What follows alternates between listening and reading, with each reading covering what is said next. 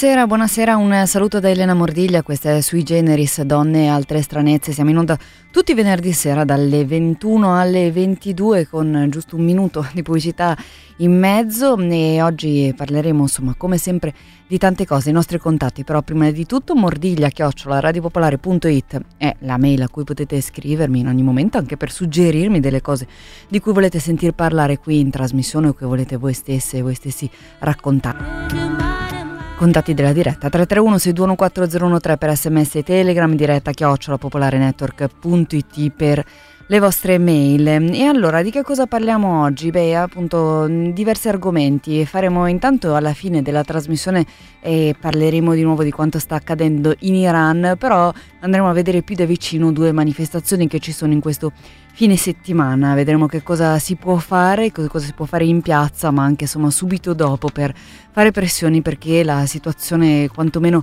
eh, sia sotto i nostri occhi e se ne continui a parlare si continui in qualche modo a lottare e a resistere anche qui.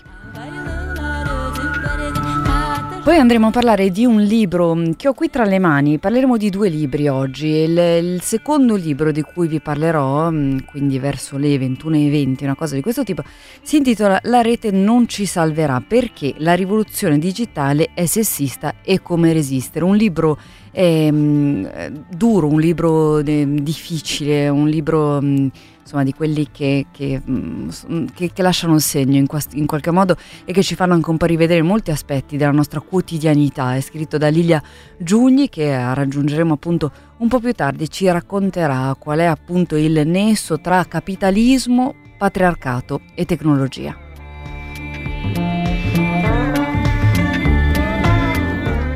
Nella prima parte di trasmissione invece tra poco parleremo di alcuni aspetti della maternità che non, non sono eh, esattamente proprio all'ordine del giorno. Si parla tanto eh, di aborto, naturalmente ci sono eh, tante posizioni contro l'aborto che ci fanno preoccupare in questo, in questo periodo, eh, però non si parla altrettanto invece di quelli che sono ancora dei tabù legati alla maternità, la maternità che deve essere ehm, un'esperienza bellissima, magica, ammantata di ehm, eh, poesia e di esperienze fantastiche, eh, ma che in realtà fa i conti mh, mm, spesso, più spesso di quanto pensiamo, con delle esperienze invece difficili. Non stiamo parlando eh, della violenza ostetrica di cui abbiamo parlato in altre, in altre occasioni, oggi parleremo invece più in particolare di depressione postpartum. Lo faremo con una, una ginecologa, tra le altre cose, che ha trovato un libro in Francia, l'ha portato qui in Italia, quindi una storia editoriale eh, fortunata di cui andremo a parlare tra pochissimo. Prima però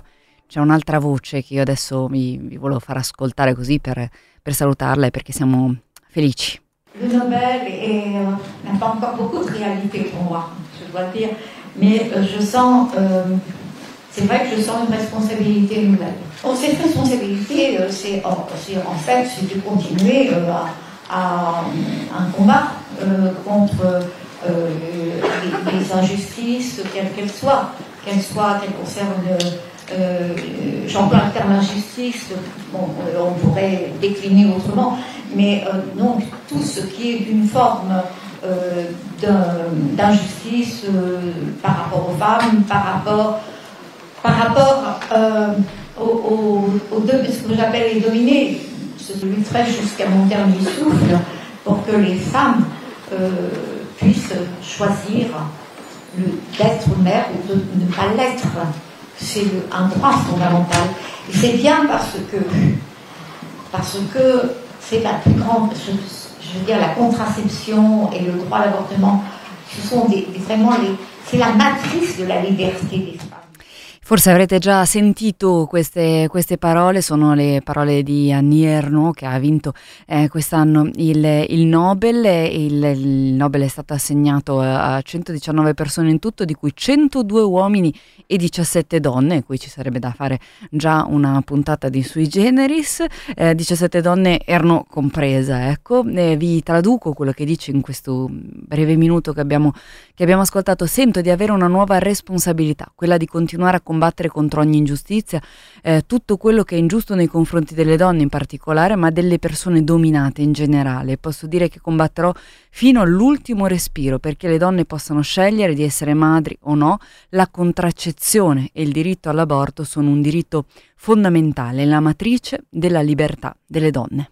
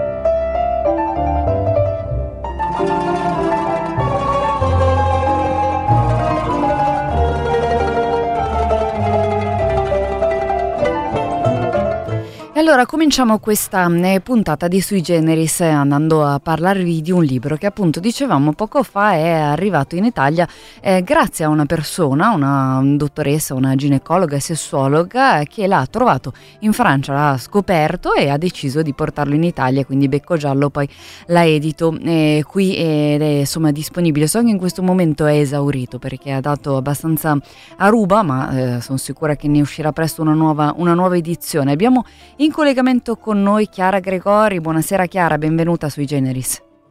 Ciao Elena, ciao. Ciao, ciao, ciao.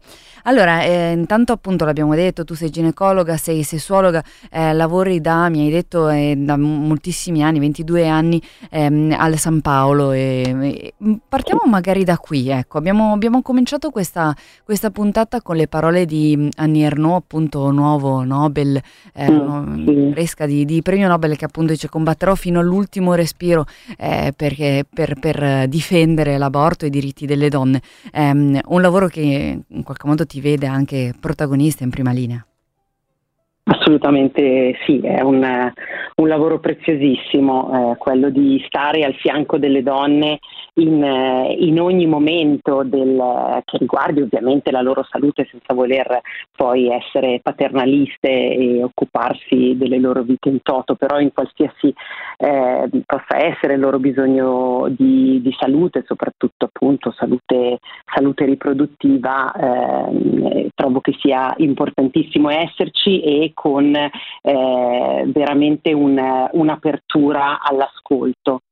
Ah sì, anche perché tu mi raccontavi che ti occupi in particolare di donne straniere che spesso tra l'altro restano ai margini della sanità, per cui un lavoro ancora più importante. Allora, veniamo a questo, a questo bel libro, una, è un libro appunto, ha un, un, fumetto, una bande dessinée si dice in, in, Francia, si intitola La sostituta e allora ti vorrei chiedere intanto come hai incontrato questo libro e, e perché hai deciso così fortemente poi eh, di, di portarlo in Italia. Allora, l'ho incontrato proprio per caso, ero assolutamente turista e come sempre poi vado un po' a scoprire le librerie. La bellezza del, del mio lavoro è anche quella, um, il fatto che mi mette in costante ricerca di modalità sempre nuove, possibilmente più efficaci, di eh, riuscire a comunicare eh, con le donne, con le coppie che incontro, con le persone che incontro. E effettivamente era da tanto tempo che cercavo un modo per parlare delle difficoltà che si possono mh, effettivamente incontrare nel postpartum e mh, sperimentavo diverse modalità, mh, generalmente le coppie sono molto allegre, eh, si aspettano appunto questo periodo gioiosissimo, non vedono l'ora di arrivare al parto, magari per porre fine alle fatiche della gravidanza e per iniziare finalmente la parte divertente e eh, sta in fondo a me eh, come a tutti noi persone che si prendono cura di queste fasi della gravidanza, comunque secondo me anche ehm, instillare un po' il dubbio eh, sul fatto che questo periodo, il periodo del postpartum possa essere eh, un qualcosa di completamente idilliaco no? e quindi mh, fare in modo che le persone si preparino in modo da poi non, non sentirsi degli alieni al fatto eh, che ci potrà essere un periodo di grandissima fatica, magari un periodo in cui la fatica prevarrà sulla, sulla, tenerezza. E questo libro effettivamente fin dalla copertina mi ha subito chiamato, appena ho visto eh, la copertina di questo libro appunto in cui c'è la protagonista che è eh, su una poltrona tutta incassata con gli occhi sbarrati, veramente stupiti. Eh, e eh, il, il, fantasma di sé sostanzialmente invece eh, ben pettinato, sorridente, completamente angelicato di fianco alla culla che guarda amorevolmente il proprio neonato. Fin da quando ho visto questa immagine ho detto ok, questa, questo libro mh, mm, mi sa che mi riguarda, mi riguarda come donna perché ci sono assolutamente passata anche attraverso comunque momenti di smarrimento pur non avendo attraversato poi eh, periodi ad esempio di depressione postpartum, ma anche ovviamente eh, come ginecologa. E quindi l'ho subito preso, mh, mm, anche mh, mm, convinta che l'avrei messo un po' sotto processo perché tutte le volte in cui scelgo qualcosa da proporre poi alle, alle mie pazienti eh, voglio che davvero non abbia nulla eh, che possa invece instillare un malessere e effettivamente si è riconfermato pagina dopo pagina invece semplicemente un, un gioiello come diciamo io e Zagis eh, di Becco Giallo. Il, l'autrice di questo libro è Sophie Adriansen, tu l'hai conosciuta? Sì, sì, sì, l'ho conosciuta, tra l'altro fin da subito eh, sono entrata in contatto con lei quando appunto la mia figlia maggiore mi ha detto ma certo quei potenti mezzi di Instagram ha provato a scriverle e Sofia è stata subito molto disponibile a dirmi eh, fanne eh, quello che vuoi, io vorrei che raggiungesse più donne possibile proprio perché invece sì che è autobiografico, peraltro sia per Sofia che per Matù, quindi sia per chi ha scritto la sceneggiatura che per chi poi l'ha l'ha eh, illustrata. E, e, quindi poi sì ci siamo poi incontrate dopo. Prima tante videochiamate poi ci siamo invece incontrate per le prime presentazioni ed è stato veramente molto bello una persona di grandissima sensibilità e grandissimo cuore sì, si vede anche dalle pagine del libro. È una domanda che mi verrebbe da farti, ma non so se, se farla a te o farla in generale. È a chi fa gioco poi ehm, in questa situazione? A chi fa gioco il, la narrazione eh, tutta rose e fiori della maternità, del parto, ehm, che si scontra poi invece con uh, delle realtà a volte anche molto diverse? Verrebbe da dire eh, ma forse io sono ossessionata, però verrebbe da dire al patriarcato, eh, che ci vuole sempre mm. colpevoli, che ci sentiamo in colpa, che quindi cerchiamo di eh, dare del nostro meglio. Non lo so, questa è una domanda che giro a te. Eh, ma infatti, ma, cioè, devo dire che è, che è, una sorta di omertà che eh, comprendo veramente molto poco. Eh, è, è, ciò che ci porta ad essere poi in costante disarmonia con le nostre emozioni, no? non, a non poterle accoglierle, a non poterle guardare con, eh, con fiducia e quindi anche come effettivamente dei, dei fari, no? eh, quindi posso, vado in una direzione o nell'altra eh, fidandomi anche delle mie emozioni, invece no, ci si dice come ci si deve sentire in modo poi in realtà da sentirci completamente inadeguate, quindi mh, mm, il, il, la fregatura, il motivo per cui ad esempio la sostituta è particolarmente eh, secondo me ehm, efficace è che fa capire che non è tanto il senso di tristezza eh, che, eh, che, fa danni, quanto quello di inadeguatezza rispetto alle nostre aspettative, rispetto alle proiezioni che ci facciamo di come eh, appunto eh, ci aspettavamo di dover essere, tutto. è quello scarto lì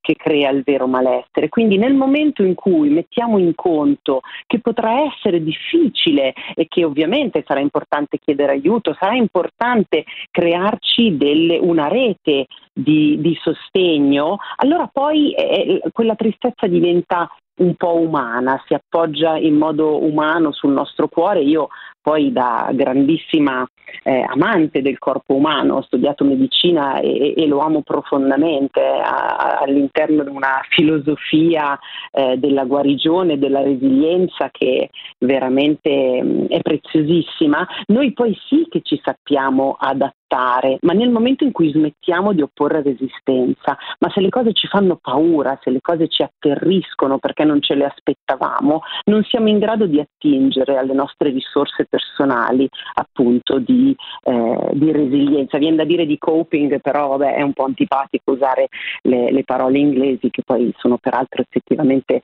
particolarmente efficaci, no? le nostre risorse, eh, le, le, risorse che ci permettono di eh, resistere, nelle, di superare gli ostacoli. Ecco, il coping è più questo, no? superare gli ostacoli.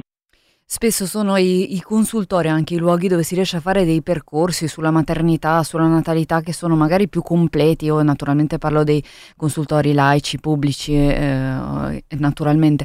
Eh, presidi sul territorio veramente da, da difendere. Senti, eh, io approfitto della presenza di Chiara Gregori, che è appunto dottoressa, ginecologa, curatrice di questo libro edito da Be- Becco Giallo che si intitola appunto La sostituta, per parlare di un altro libro eh, in uscita, un altro argomento di cui non si parla e di cui si parla poco e bisognerebbe par- parlare di più alle persone appunto a cui è, ehm, è, destinato, ma anche lì entriamo nel tema dei tabù, delle cose difficili da dire e anche del corpo umano che tu ami molto.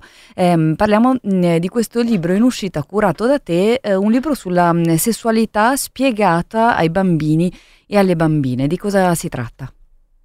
Tra l'altro ai bambini e alle bambine di ieri, oggi e domani, cioè si sì. tratta del fatto che forse anche tutti noi, poi grandi così, abbiamo anche bisogno di rialfabetizzarci, no? perché poi uno pensa che il semplice fatto di essere diventati grandi, di essere diventati adulti, di aver agito una sessualità eh, porti necessariamente ad essere a proprio agio con la propria sessualità e invece questo eh, non è assolutamente così, ne ho continua conferma negli incontri che faccio lavorando lavorando e ehm, questo libro è proprio nato dal, dalla voglia di ehm, come dire, permettere una conoscenza della, della sessualità e prima ancora anche proprio solo della propria anatomia in un modo armonico con le proprie emozioni, no? perché è probabilmente veramente già da, da questi primi momenti che noi perdiamo la fiducia nelle proprie emozioni, quella fiducia di cui parlavo poco fa, no?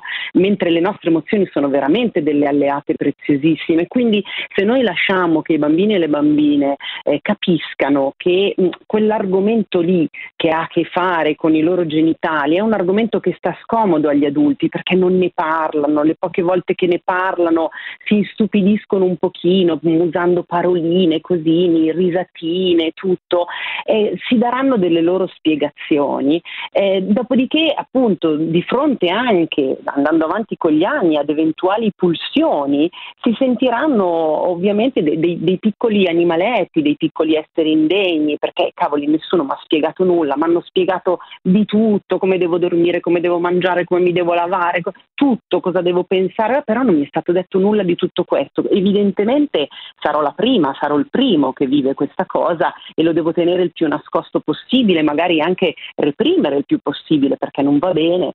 E quindi il fatto di poter fornire un libro per i bambini o le bambine o per le figure adulte che hanno voglia di fare un po' pace con questo argomento e trovare delle parole che siano scientificamente corrette, ma allora non per questo fredde, per poter parlare dell'argomento.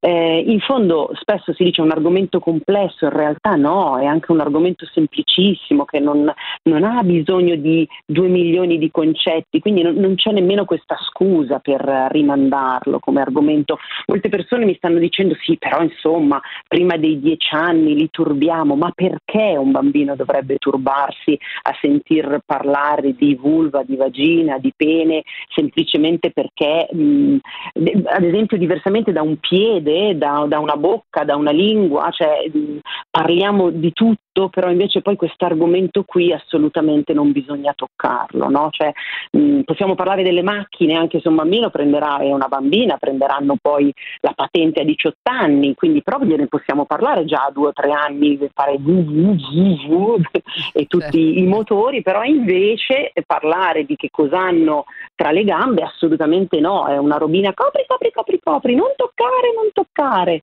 E quindi così la voglia certo. di dare uno strumento. Certo, è utilissimo anche perché tra l'altro anche lì sempre in un'ottica di genere spesso il corpo femminile poi diventa, eh, i bambini magari le bambine smettono di chiedere, diventa qualcosa di misterioso per cui dei genitali mm. femminili anche tante persone adulte non hanno idea eh, di come siano fatti, che a volte basta veramente un manuale di anatomia per capire qual è poi il funzionamento eh, del corpo umano, anche delle donne, non è così misterioso, ecco, si parla tanto del mistero del piacere femminile, no, non è misterioso, basta, basta sapere come è fatto il corpo, ecco, no, non è difficile. Eh, Chiara Gregori, io ti ringrazio moltissimo per questa chiacchierata ricordo allora i libri di cui abbiamo parlato, La sostituta eh, di eh, Sophie Adriansen e il libro che, di cui abbiamo parlato adesso si intitola proprio La sessualità spiegata ai bambini e alle bambine di ieri, oggi e domani, giusto?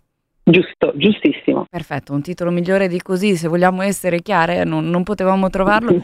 Io ti ringrazio moltissimo, tutto edito da eh, Becco Giallo che salutiamo, eh, grazie a Chiara Gregori che appunto l'abbiamo detto, dottoressa ginecologa e sessuologa. Grazie per essere stata con noi, a presto. Ciao Elena, grazie. Ciao, ciao, ciao.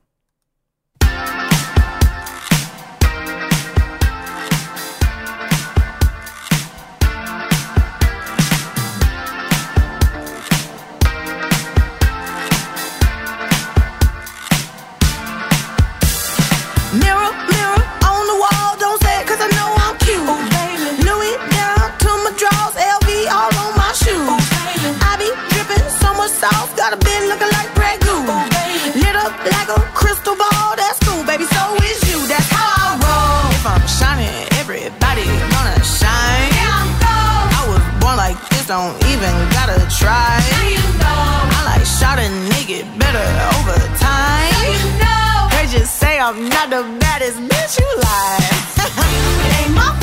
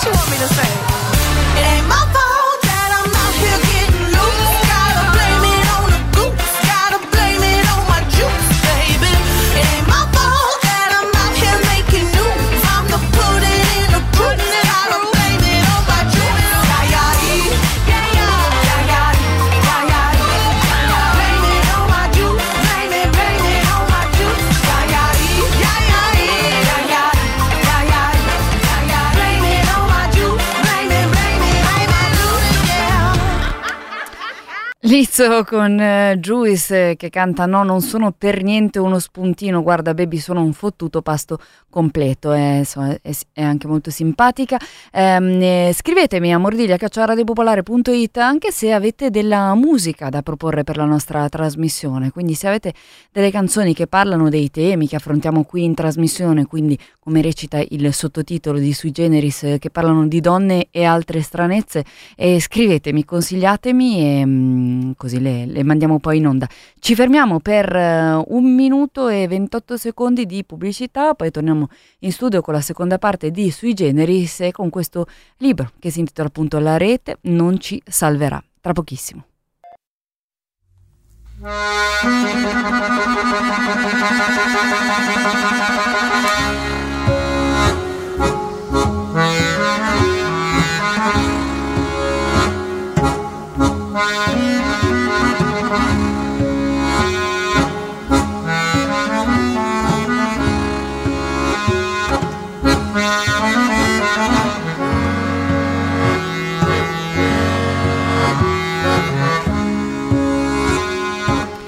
Allora, quando parliamo di violenza digitale ci vengono in mente innanzitutto le minacce online che molte donne subiscono per quello che sono, che rappresentano, che dicono. Ci sono altri aspetti da considerare, c'è la pornografia non consensuale, ci sono le informazioni personali condivise senza permesso, ma c'è anche molto molto altro nel libro, in questo libro che ho tra le mani, perché è un testo che affronta anche quello che accade ad esempio alle donne che lavorano per il tech, possiamo chiamarlo così. È un testo importante e completo che mette in relazione capitalismo, patriarcato e tecnologia. Si intitola La rete non ci, salvet- non ci salverà, è edito da Longanesi ed è stato scritto da una ricercatrice e attivista, tra le altre cose, che è in collegamento con noi, Lilia Giugni. Benvenuta sui Generis. Grazie mille Elena e buonasera a tutti e a tutti, sono molto contenta di essere con voi stasera. E anche noi siamo molto contente che, che, tu sia qua io sono molto contenta di avere, di avere, letto questo libro, anche se devo dirti che insomma è stata una lettura davvero impegnativa, perché soprattutto nella prima parte, poi dopo c'è una sferzata di, di ottimismo, di progettualità in tutta l'ultima parte che eh, si intitola Che cosa fare, ecco, quindi poi cioè, ci arriviamo tra pochissimo. Eh, è un argomento che ha una, una, grande complessità perché, lo, lo, diciamo già da subito, si inserisce in molti aspetti di un sistema che è quello che tu chiami la rivoluzione digitale che è talmente diventato ovviamente lo scenario delle nostre vite da impedirci a volte di leggerlo un po' criticamente e in modo approfondito. Eh, bisogna però imparare a capire che cosa c'è dietro questa rivoluzione ehm, digitale, lo potremmo fare seguendo la storia di un post violento per capire eh, chi sono le vittime, non solo le persone, in particolare le donne che lo ricevono, ma anche ad esempio chi modera contenuti online, che sono figure di cui si sa pochissimo, anche per ragioni, vedremo magari, contrattuali. E poi chi sono anche i colpevoli, ovviamente, in questa, in questa storia sono, sono diversi. E poi vedremo anche delle tecniche di resistenza. La prima cosa che ti chiedo è di raccontarci da dove nasce il, il lavoro per questo libro, intanto quanto ci hai messo a scriverlo eh, e su quali materiali hai lavorato? Mm-hmm, molto volentieri. Allora, il libro nasce dal mio impegno, dal mio lavoro di ricercatrice e di attivista femminista negli ultimi cinque anni. Io l'ho scritto in circa sei mesi, lavorando letteralmente giorno e notte, anche perché ho lavorato insieme contemporaneamente alla versione italiana e a quella inglese del libro. Libro è uscito in Italia circa un mese fa e uscirà in Gran Bretagna, Stati Uniti e Commonwealth tra circa un mese. Quindi insomma un bel lavoro intenso per questi sei mesi, però ecco invece il lavoro di ricerca che precede la scrittura, quello è durato ecco, più a lungo, circa cinque anni. Eh, cosa mi chiedevi ancora invece rispetto alla, insomma, al percorso, eccetera? Sì, su, la, quali, la su quali materiali hai lavorato e in particolare te lo chiedo in relazione, esatto, te lo chiedo anche in relazione al tempo perché tu hai detto appunto cinque anni, io sapevo questa informazione e in cinque anni la tecnologia e i sistemi anche di condivisione, i, i social eh, cambiano molto, c'è stata anche una pandemia in mezzo, per cui i materiali anche a seconda del periodo in cui tu hai lavorato quali sono stati? E come no, certo. Dunque, i materiali sono stati quelli che sono un po' i miei ferri del mestiere di ricercatrice, no? se vogliamo, quindi da un lato uh, alcune teorie, alcune idee uh, accademiche, se vogliamo, e dall'altro invece dati empirici, va? che poi nel caso di questo libro non sono altro che storie. Ecco, questo è un libro di storie, è un libro che per la precisione, cerca di connettere i puntini tra storie che, come tu dicevi anche un po' nella tua introduzione iniziale, di primo acchito così possono sembrare molto diverse tra loro, no? Ci sono storie di donne oggetto, target di, di, violenze digitali, di tutti i tipi di violenze digitali che tu hai nominato, no? Quindi uh, l'odio di genere online, il discorso d'odio di genere online, la pornografia non consensuale e via dicendo. E poi invece ci sono storie di donne che subiscono violenze, abusi, discriminazioni, sfruttamento, mentre invece la tecnologia la producono, no? mentre invece la rete letteralmente la tengono in piedi. E ci sono invece addirittura storie di donne, di ragazze che sono danneggiate dal modo in cui la tecnologia è distribuita, no? dal famoso gap digitale di genere, che altro non è che l'indice che cattura le disuguaglianze nella, nell'accesso alla rete, nell'accesso alla tecnologia in genere a livello mondiale tra uomini e donne. Quindi ecco, il libro fa proprio questo, usa la teoria femminista, no, come ti dicevo, uno dei miei ferri del mestiere appunto, per mettere insieme questi vari pezzi del puzzle per connettere queste storie tra di loro e per fornire, se vogliamo, um, un'analisi dell'evoluzione digitale, come dicevi tu, anche insomma, questo evento stratosferico che veramente ci ha trasformato le vite in maniera molto molto profonda negli ultimi decenni, negli ultimi anni, però attenzione, un'analisi di questo evento attraverso gli occhi delle donne molto diverse tra loro che in tutto il mondo per questa rivoluzione digitale hanno pagato un caro prezzo, un altissimo prezzo. Eh, questa è un po', se vogliamo, la sfida del mio lavoro, no? connettere appunto queste storie diverse e al tempo stesso cercare di esaminare le condizioni, tu dicevi tu stessa all'inizio, tra queste tre grandi forze delle nostre vite, il patriarcato, le ingiustizie di genere eh, il capitalismo che innesca tante ingiustizie economiche e la tecnologia che queste ingiustizie in tanti modi le ha, le ha rese più profonde, le ha rese più gravi eh, e via discorrendo. Mm. Nel frattempo ti chiederei magari di spostarti in un punto dove, chissà, magari ti prende, ti prende un po' meglio o se hai delle cuffie provare a togliertele, che a volte magari sono quelle che non funzionano tanto bene, perché è un po' disturbata la nostra conversazione. Ok, allora mi metto nel punto della casa dove sicuramente il telefono prende meglio. Ah, infatti già ti sento, già ti sento Mi meglio. senti meglio? Sì, già ti sento meglio. Allora, ehm, eh, andiamo avanti, abbiamo parlato appunto di capitalismo, c'è tutta una parte, eh, le, le, vittime, le storie delle, delle vittime, come, le, le, come hai detto tu, sono storie veramente diverse, ci sono persone della politica e anche nel nostro paese abbiamo degli esempi anche insomma famosi, eh, si intrecciano però a storie di donne che invece eh, hanno una, un, un, contatto con le tecnologie completamente diverse, qui entra in gioco anche il capitalismo, ad esempio tu ricordi eh, che nella Repubblica Democratica del Congo eh, ci sono moltissime storie di donne eh, appunto violentate perché nel territorio in cui si estraggono i minerali che ci servono poi per i nostri computer, per i nostri smartphone.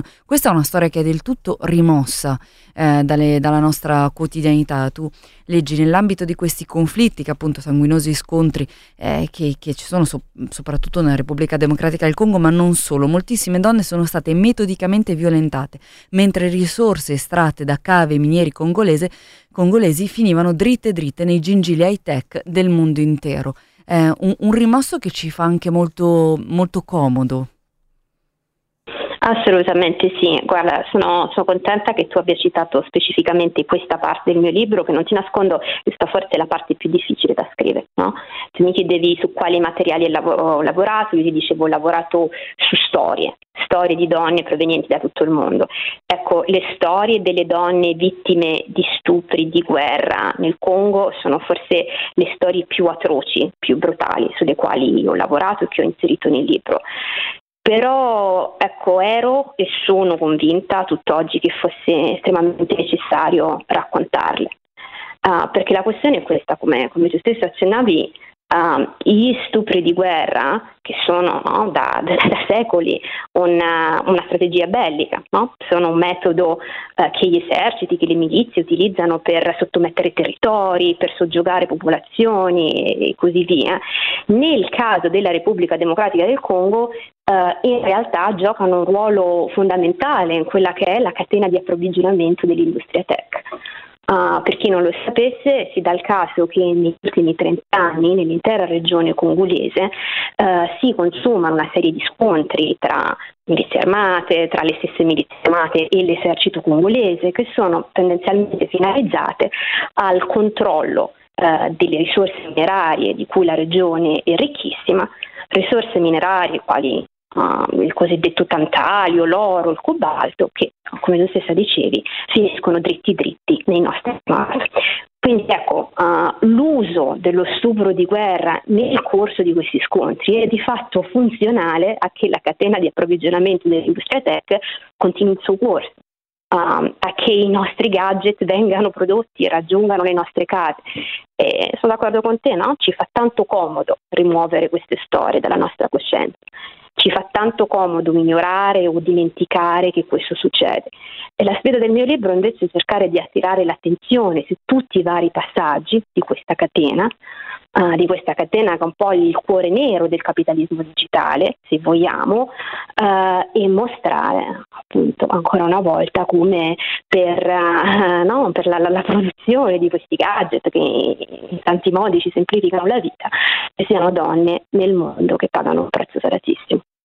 Un prezzo molto alto, mm, e Lilia Giugni, lo pagano anche le persone che fanno la cosiddetta moderazione dei contenuti, quindi eh, ra- raccontiamo chi sono, perché è un'altra categoria di persone completamente dimenticate. Uh-huh. Sì, assolutamente. E anzi molto spesso quando mi capita di, di, parlare in pubblico del mio libro, insomma racconto le storie di moderatori, soprattutto di moderatrici di contenuti digitali, ecco, le persone intorno a me mi guardano uh, totalmente scioccate, non hanno idea di, di quali siano i stessi professionali. Prova a tornare dove ti prende bene bene il telefono, che di nuovo era, era un po' disturbato. Sono tanto lì, mi senti meglio così? Eh, proviamo, proviamo. Allora, dicevamo, le moderazioni di contenuti digitali. Dunque, io penso che la stragrande maggioranza delle persone che ci ascoltano sappiano che a oggi sul web passa veramente di tutto di più. No? Video di stupri, video di uccisioni, messaggi minacciosi, uh, ogni sorta di contenuti che molte piattaforme digitali considerano illegali e che quindi gli utenti e le utenti hanno la possibilità di segnalare ma a molti di noi, non so se è capitato a te, a me per esempio è capitato, di segnalare appunto una, la piattaforma in questione un contenuto di questo tipo. Ora, quello che molte persone ignorano è che cosa succede una volta che noi facciamo questa segnalazione. Uh, la maggior parte degli utenti e degli utenti normalmente ritiene che ci sia un software automatico che svolge questo lavoro. No?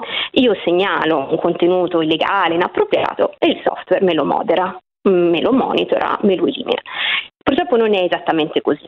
Nel senso che parliamo di contenuti spesso anche molto sofisticati, no? appunto video, immagini, testi lunghi, complessi e quindi a oggi i software di moderazione che pure esistono uh, non sono uh, ancora capaci di svolgere il grosso del lavoro di moderazione. Serve quindi un intervento umano, un intervento appunto dei moderatori e delle moderatrici di contenuto. Ora, le moderatrici e moderatori di, di, contenuto altro non sono che delle persone che letteralmente ogni giorno, per ore e ore e ore, visualizzano online ogni genere di orrori. E lo fanno spesso lavorando in condizioni di lavoro atroci, no? Con target giornalieri, per esempio un certo numero di post che ogni giorno loro devono visionare e potenzialmente eliminare, spesso con uh, le soste al bagno contingentate, Un'altra informazione utile qui per capire un po' appunto come funziona la, no, la, grande macchina del capitalismo digitale è che molto spesso queste persone non sono assunte direttamente dai giganti del web, no? quindi dalle grandi piattaforme su cui passano i contenuti di cui parliamo. Tendenzialmente i giganti del web tendono a um, allocare, a delegare il lavoro di moderazione a compagnie intermediarie che, sorpresa sorpresa, spesso sono dislocate nel sud globale, no? quindi in paesi dove eh, le legislazioni locali per attrarre investimenti stranieri eh, diciamo per ricorrere a un eufemismo, non tutelano a dovere i diritti di chi lavora no? paesi come le Filippine, come l'India. E quindi non deve stupire che purtroppo molti moderatori, molte moderatrici, soprattutto ma non solo in questi paesi, si ammalino, sviluppino patologie di salute mentale, depressione, ansia, sindrome da stress post-traumatico, ci sono stati purtroppo casi di suicidi. Ora, perché insisto eh, in modo particolare sul parlare delle moderatrici? Diciamocelo chiaramente, questo lavoro lo fanno anche gli uomini, però le moderatrici, e questa è un po' una costante nel mio libro, no? tendo molto a spiegare quali sono le, le sfide particolari, i torti particolari subiti dalle donne che lavorano nella catena di produzione del tech, ecco, le moderatrici se la passano spesso ancora peggio dei colleghi uomini. E questo per vari motivi, innanzitutto perché gran parte eh, degli orrori che passano per il web hanno una matrice di genere e quindi insomma capisci bene che, che, per una donna trovarsi a visionare appunto video di stupri o contenuti profondamente violenti e misogini possa avere un impatto addirittura peggiore eh, di quello che invece può verificarsi per un uomo. E poi ancora abbiamo invece dati che ci mostrano come in molti uffici di moderazione eh, regni purtroppo un'atmosfera molto disumanizzante, specificamente per le lavoratrici. Quindi, uh, che ne so, molestie sessuali, uh, discriminazioni e via discorrendo. E quindi ancora una volta, ecco, come dicevi tu, queste sono storie che ci fa comodo rimuovere. Uh, ci fa comodo non ricordarci che uh, no, le, le, interazioni virtuali, se vogliamo, hanno invece un sostrato molto molto materiale. E quel sostrato sono appunto le esperienze materialissime, spesso terrificanti dei lavoratori soprattutto delle lavoratrici del tech. Senti, eh, l'abbiamo già detto in apertura, eh, l- l'ho detto subito che c'è una parte terza del tuo libro che si intitola Che fare, eh, il capitolo 8 e il capitolo 9, il capitolo 8 si intitola Rubare gli strumenti al padrone, bellissimo titolo, capitolo 9 10 modi di riformare e resistere, un altro bellissimo titolo. Eh, ci sono delle cose che si possono fare, c'è anche qualche, eh, seppur troppo timido, seppur troppo abbozzato, anche progetto di legge, ci sono state delle proposte dalla politica, qualcuno ogni tanto ha alzato la mano per, ehm, tu dai qualche, qualche idea, proviamo proviamo a raccontarla nei pochi minuti che abbiamo. Certo. Dunque, innanzitutto, beh, questa è stata forse la parte più, più difficile da scrivere del mio libro, no? la, la past constraint, se vogliamo, è più difficile della partenza, però penso sia anche la più importante. E io guardo innanzitutto delle idee di, di tecnologie alternative, no? Uh, cioè io nel libro dico forte e chiaro che quelle di cui disponiamo oggi non sono le uniche tecnologie possibili ce ne sono di altre, democratiche, Uh, inclusive, rispettose dei diritti umani. Per esempio nel libro cito un social network alternativo, non commerciale, per sole donne, che si chiama Whirlpool, che vi invito a andare a cercarvi online, ad andare a controllare. Al tempo stesso nel libro credo di dire altrettanto forte, altrettanto chiaro che di fronte a tutti questi enormi problemi di cui abbiamo discusso stasera, la soluzione non può essere solo tecnica, la soluzione deve anche essere politica. E quindi parlo molto di alcuni interventi di policy, alcune riforme a mio avviso molto necessarie, che vanno dalla regolamentazione del web, respons- alla responsabilizzazione delle grandi piattaforme rispetto sia alla loro utenza sia alla loro forza lavoro, parlo della necessità di spezzare i grandi monopoli digitali.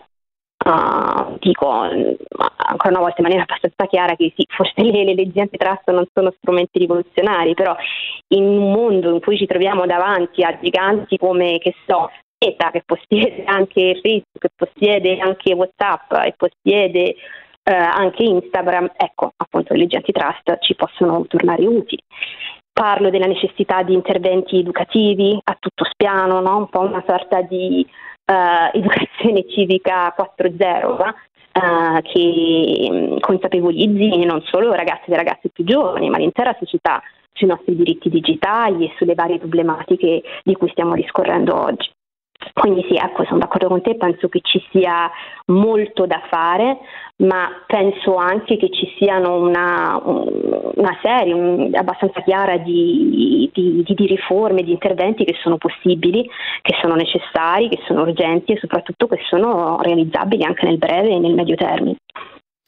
Questo libro La rete non ci salverà perché la rivoluzione digitale è sessista e come resistere, edito dalle unganesi di Lilia Giugni, eh, lo, lo, ripeto, un libro eh, denso, un libro importante, è un libro scritto benissimo, ma eh, questo eh, forse importa di meno addirittura di quello che c'è scritto, c'è scritto dentro, è un libro che eh, riguarda tutte noi, tutti noi, è un libro che riguarda anche me che non uso i social network eh, e che dopo questo libro non li userò ancora per decenni e decenni anni, ehm, ma insomma mi, mi, mi riguarda ovviamente per, mm, tanto perché ne voglio parlare, ma poi perché ovviamente uso la tecnologia. Ehm, leggetelo quindi, la rete non ci salverà. Io ringrazio moltissimo ancora la nostra ospite, Lilia Giugna, aspettiamo il tuo prossimo libro. Io ti ringrazio molto, ti ringrazio soprattutto dei complimenti, mi hai davvero fatto arrossire e sì, aspetto di, di chiacchierare con te e con chi ci ascolta la prossima volta. Sarà, sarà presto, spero. Grazie mille e a presto. Ciao. A presto. Ciao, ciao, ciao, ciao. Noi ci ascoltiamo un po' di musica. Courtney Barnett, Nameless Faceless, eh, che mi sembrava insomma andasse bene con quanto abbiamo appena detto.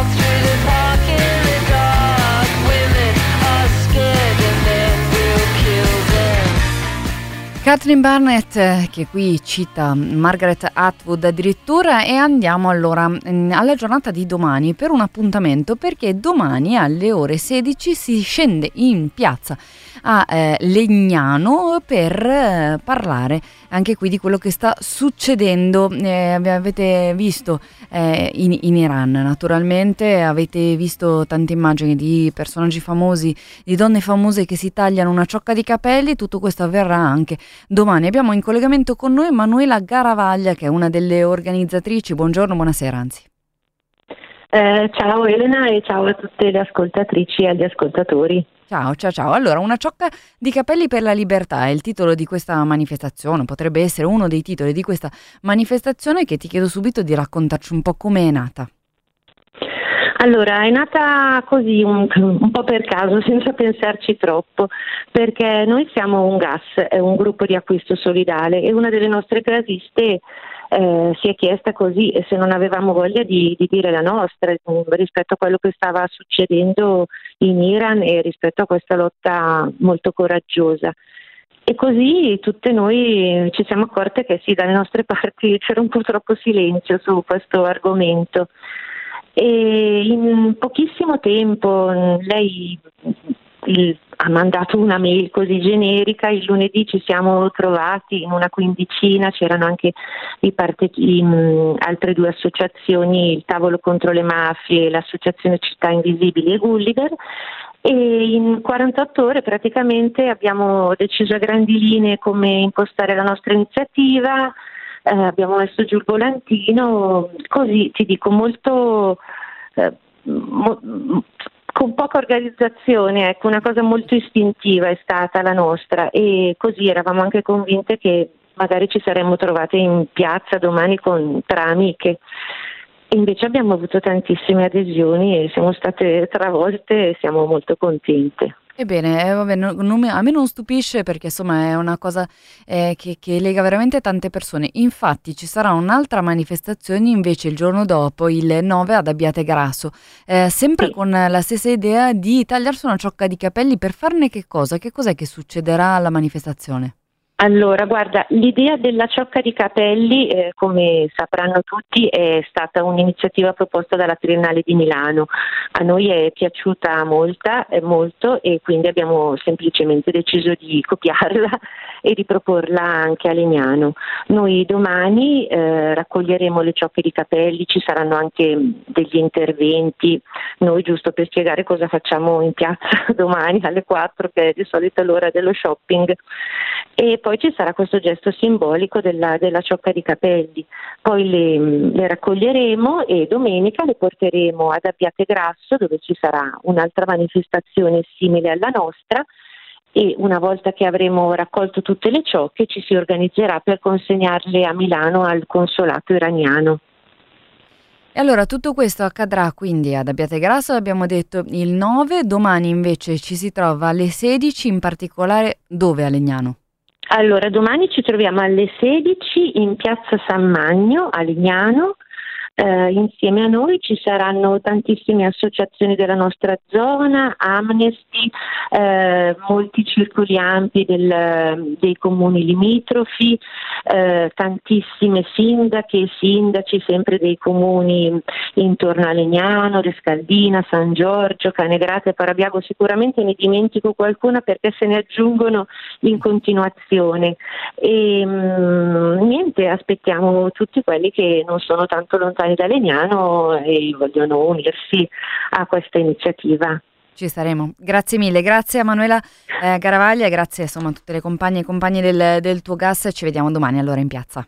Grazie a Elena e grazie a Radio Popolare che ci ha dato tantissimo spazio. ciao, ciao, ciao. Ciao, ciao.